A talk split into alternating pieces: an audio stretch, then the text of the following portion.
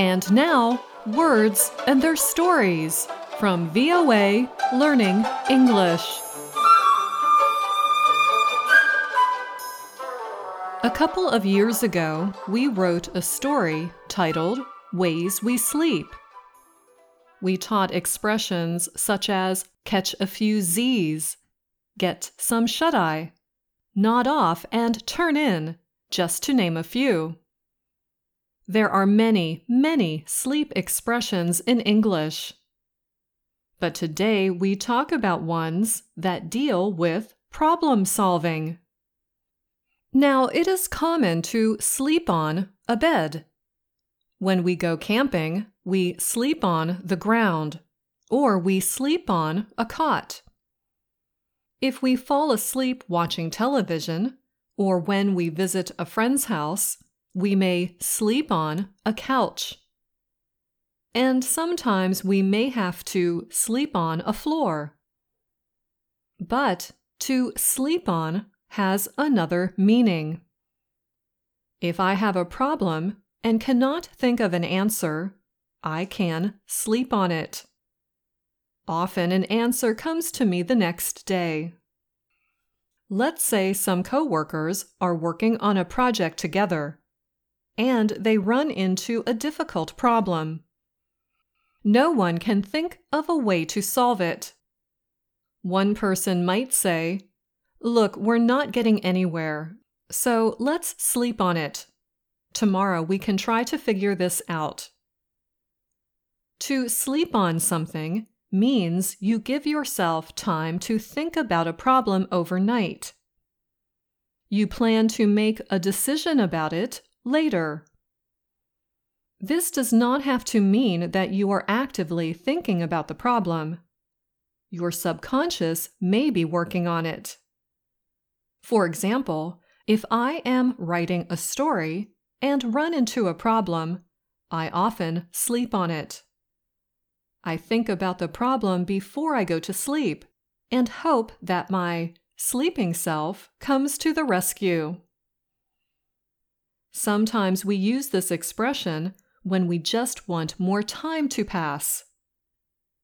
We also use it when we want to look at a problem with a rested mind. We know that sleep is necessary to be healthy, both mentally and physically. Sometimes a problem doesn't look so bad the next day after a good night's sleep. Here is another sleep expression. Some problems are not a big deal. They are not important. You can describe them as nothing to lose sleep over. And if you want to say you are not going to worry about something, you can say you're not going to lose sleep over it. Let's listen while two friends use this expression. Hey, Tish, did you hear about the new apartment building coming to our neighborhood? It's going to have one hundred units. I did. Why do you ask?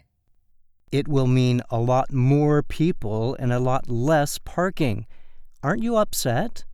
Well, Mark, we do live in a city, and cities have lots of people.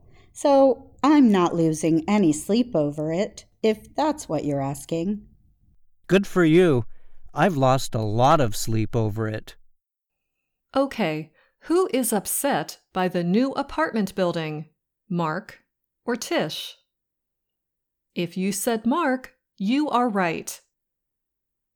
For our last expression, we talk about serious problems, problems in which your life might be at stake.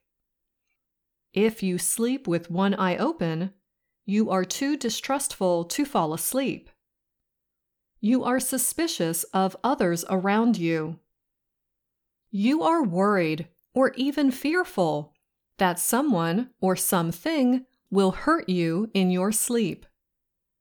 For example, once I took a friend camping with me. She was a city girl and had never been camping. While sleeping in a tent in the woods, she heard animal sounds and movements in the woods all night, In the morning, I asked her how she slept. She said, "I didn't sleep a wink. I slept with one eye open the whole night." And that's the end of this Words and Their Stories. If you run into a problem with English, try sleeping on it. Maybe the answer will come to you with the morning sun. Until next time, I'm Ana Mateo.